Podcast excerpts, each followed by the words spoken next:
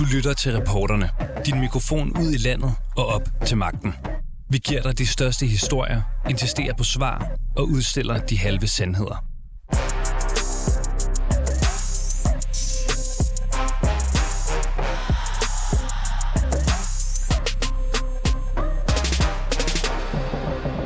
Altså, jeg gik virkelig fra at være øh, have svært ved min krop til at have en spisforstyrrelse, hvor anoreksi fyldt alt.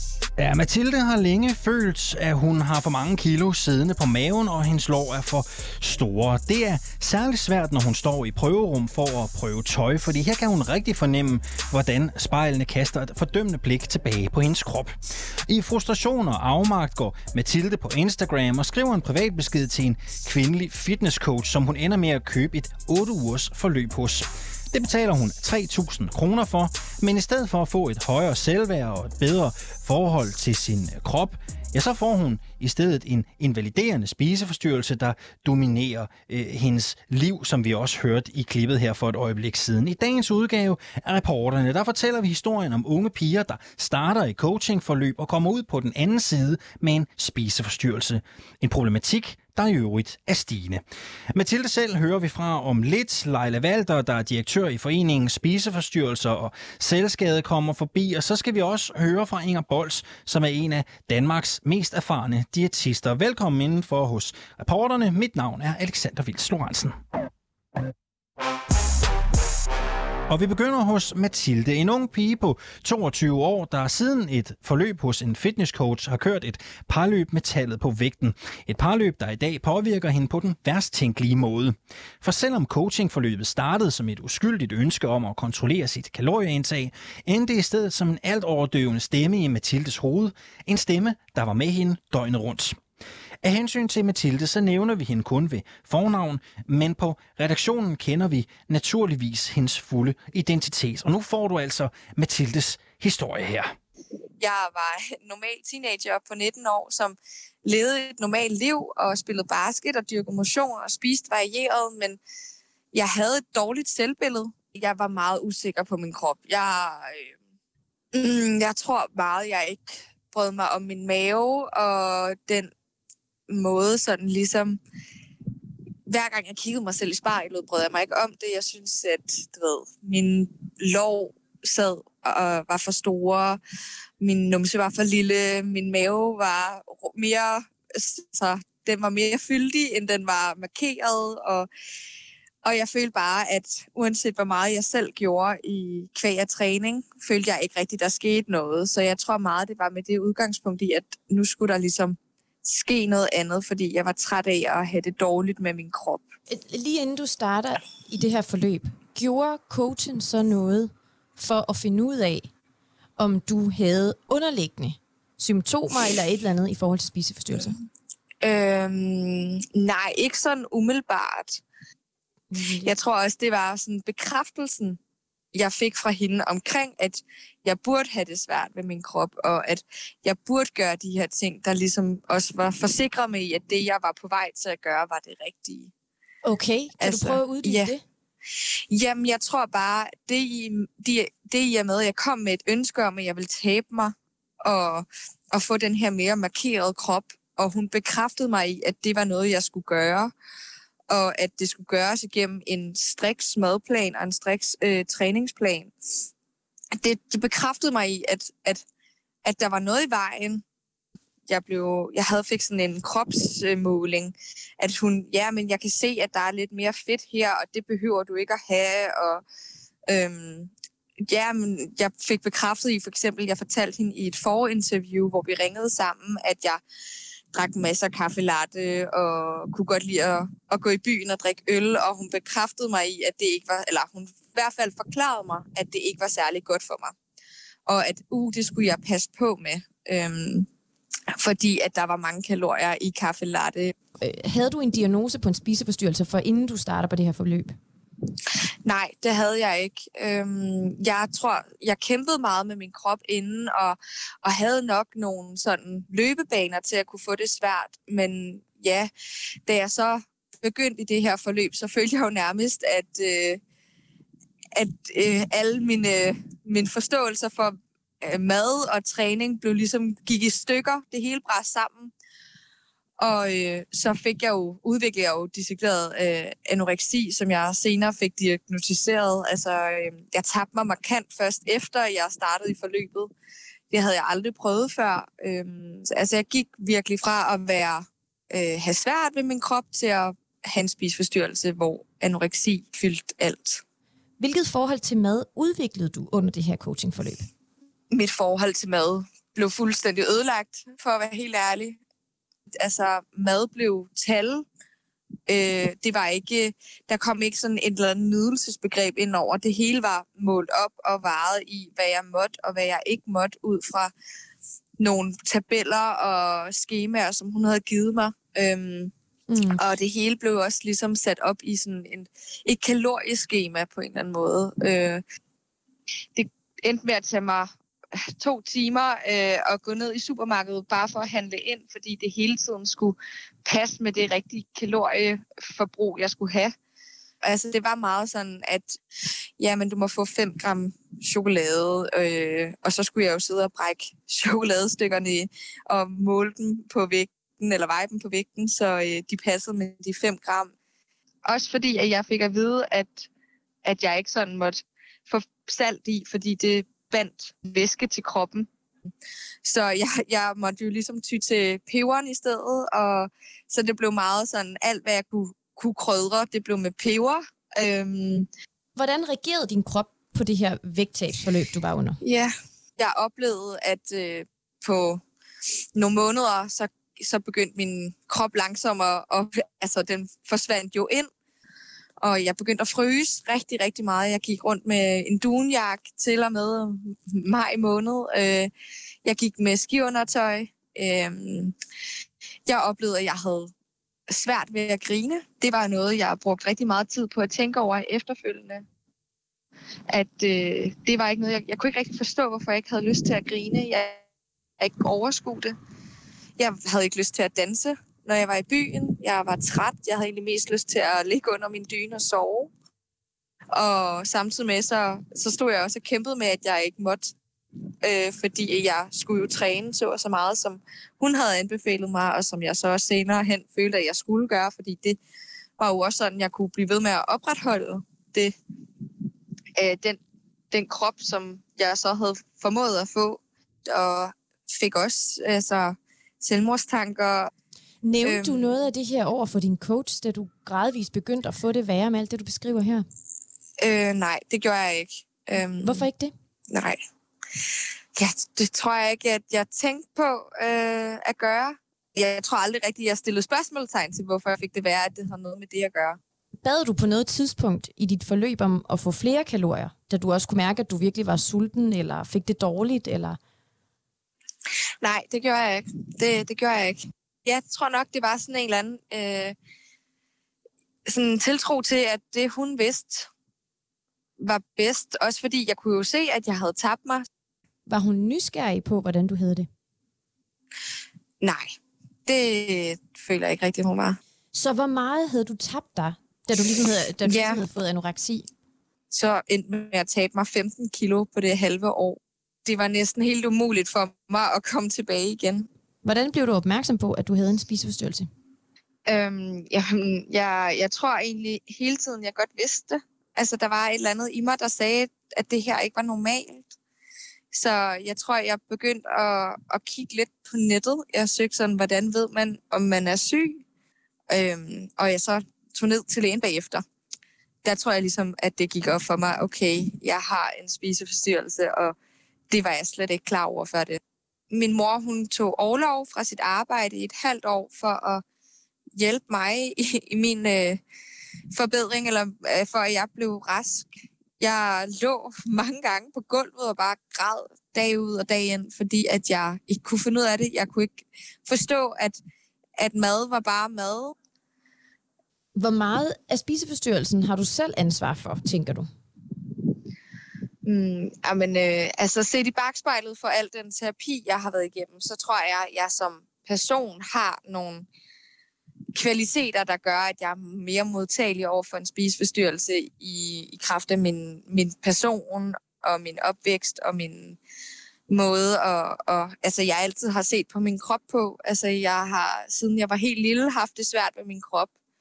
Så jeg tror, på den måde, så har jeg, bærer jeg det største ansvar, men, men jeg tror stadig, at øh, samfundet og, og de tilgængeligheder, der er i kraft af en coach og, og diverse andre Instagram-profiler, så, så er det bare meget nemmere at få.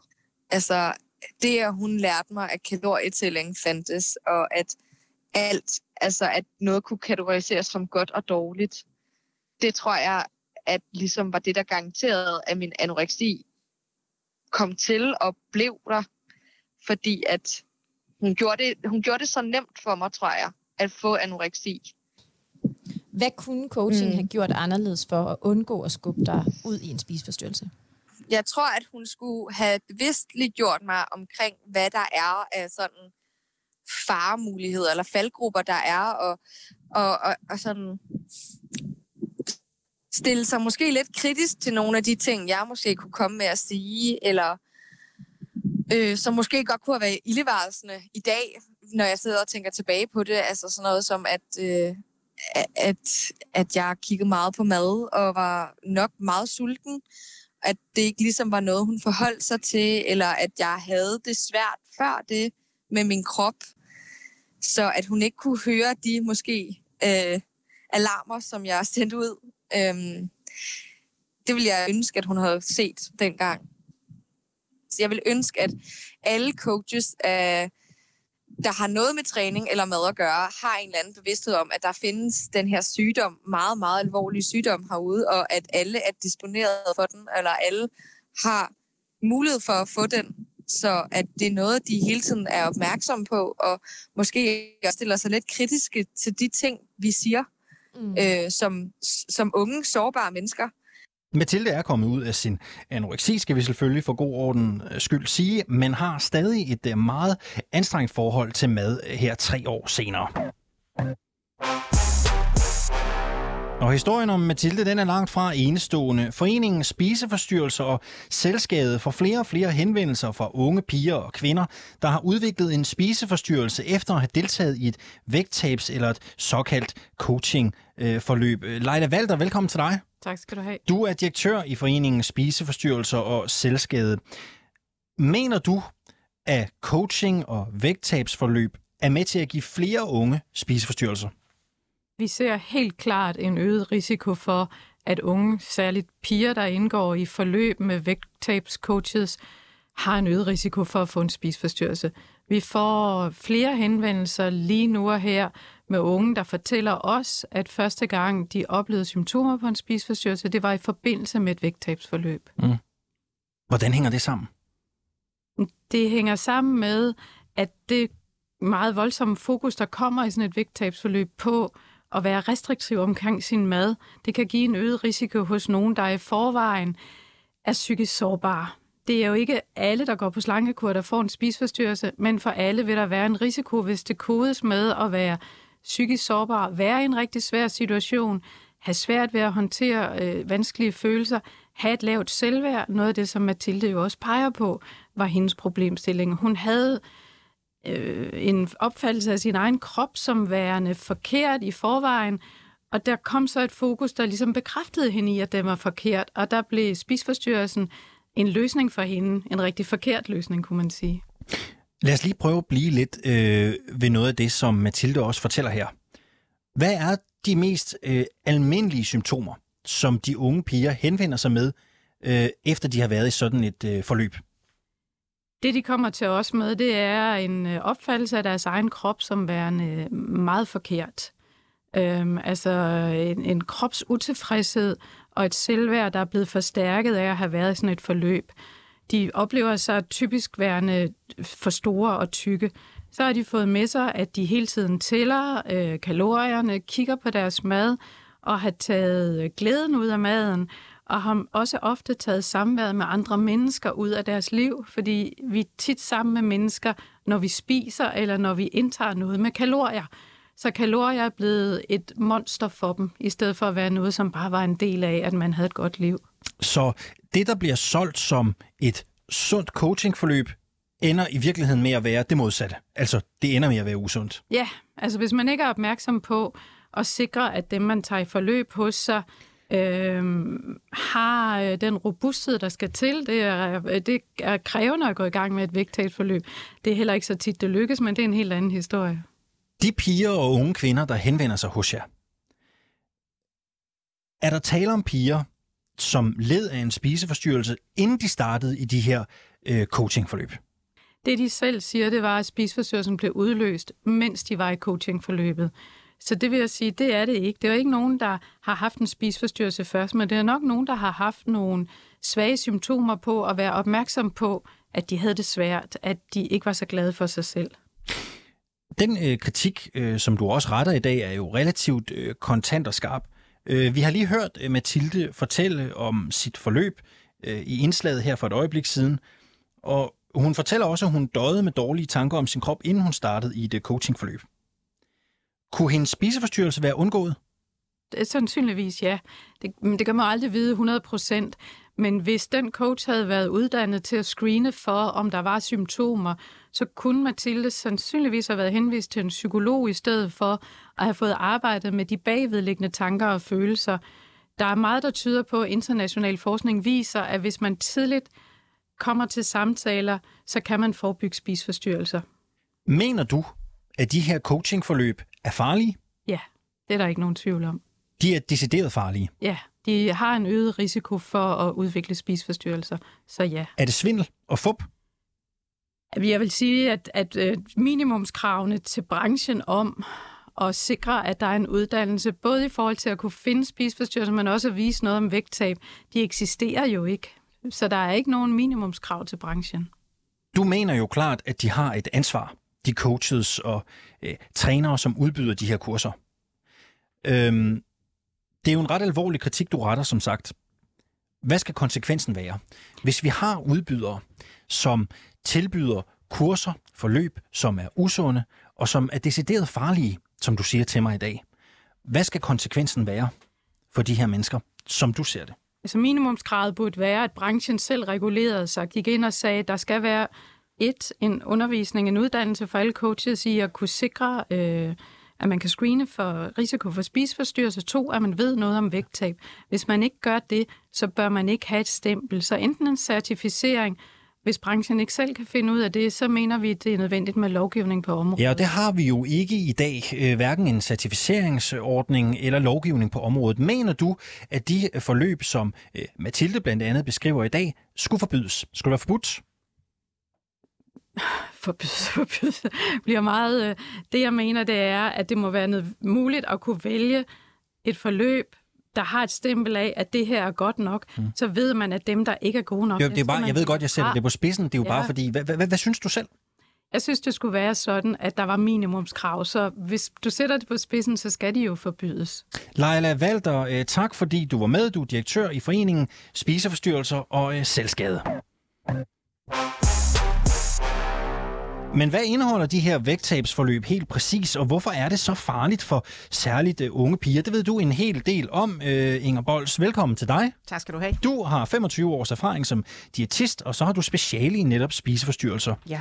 Du har fået to forskellige kostplaner til gennemsyn for to forskellige piger, som vi har været i kontakt med her på programmet, og som altså har udviklet et meget anstrengt forhold til mad oven på de vægttabsforløb, de har været igennem. Ja. Vi har kostplanerne liggende, du har dem liggende her foran dig. Hvad er problemet med kostplanerne?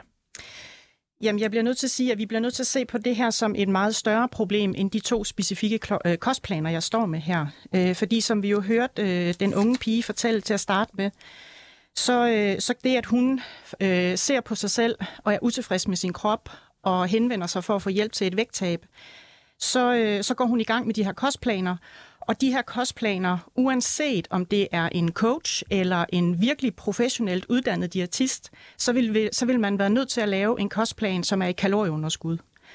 Øhm, og, og det er jo i virkeligheden det, hun fortæller, hvordan hun, hendes krop reagerer på det. Hun fortæller os, hvordan hun øh, begyndte at fryse. Hun havde ikke overskud til at grine. Hun var træt, og i virkeligheden havde hun bare lyst til at være derhjemme. Mm. Vi er hmm. nødt til at forstå, at det er den fysiologiske konsekvens af at være i kalorieunderskud. Og de to kostplaner, jeg har fået til gennemsyn, de er ganske rigtige øh, to kostplaner, som er lavet med et kalorieunderskud.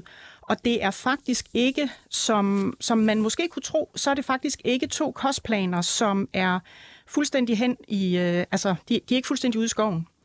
Jeg kan se, at det her det er to øh, individuelt tilpassede kostplaner, fuldstændig sådan, som man bør gøre det, og de er ikke voldsomt langt nede i kalorier, men, men konsekvensen af at skal følge en kostplan er, at man bliver overoptaget af mad, og kroppen vil reagere, og du vil få de her fysiske og mentale symptomer på det. Så vores problem er, at vi uanset om det er coaches eller ikke coaches, så er det tilgangen omkring, at din kropsutilfredshed skal løses med et vægttab.